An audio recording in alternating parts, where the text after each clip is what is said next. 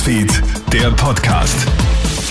Guten Morgen, willkommen zum Kronehit Newsfeed Podcast. Hier das Wichtigste für dein Update in diesem Dienstag, dem 16. November.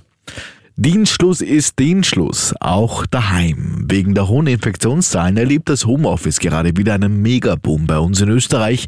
Das große Problem ist, dass dabei die Grenzen zwischen Arbeit und Freizeit sehr schnell verschwimmen. Portugal hat bereits reagiert und neue Arbeitsgesetze erlassen. Dort drohen Arbeitgebern Geldstrafen, wenn sie die Mitarbeiter außerhalb der Dienstzeit kontaktieren.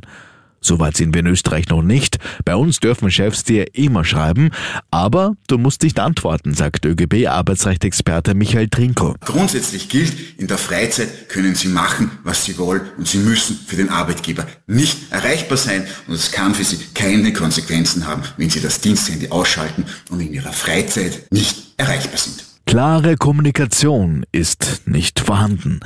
Das Hin und Her bei den Corona-Maßnahmen zwischen den türkisen und grünen Regierungspartnern nimmt immer heftigere Ausmaße an. Gesundheitsminister Wolfgang Mückstein wirft Ausgangssperren für Geimpfte in den Raum. Kurz darauf werden seine Aussagen von türkiser Seite als entbehrlich zurückgewiesen.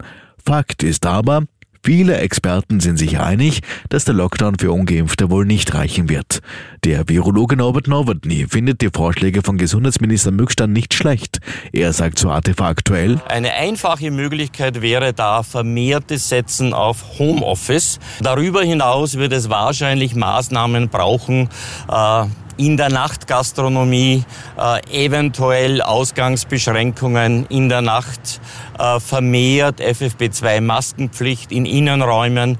Also da gibt es noch sehr viele Möglichkeiten. Selbst die Corona-Erkrankung von FPÖ-Chef Herbert Kickel veranlasst die FPÖ nicht, ihren Pandemiekurs zu ändern. Im Gegenteil.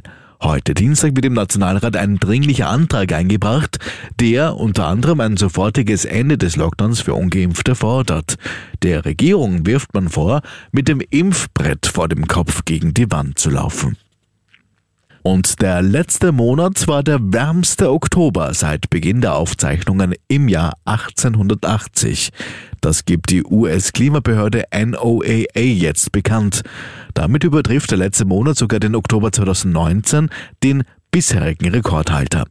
Die Durchschnittstemperaturen über den Landflächen der nördlichen Hemisphäre hätten die des Oktobers vor zwei Jahren um 0,11 Grad Celsius überschritten. Soweit ein kurzes Update. Mehr Infos bekommst du laufend auf KroneHit.at. Bis zum nächsten Mal.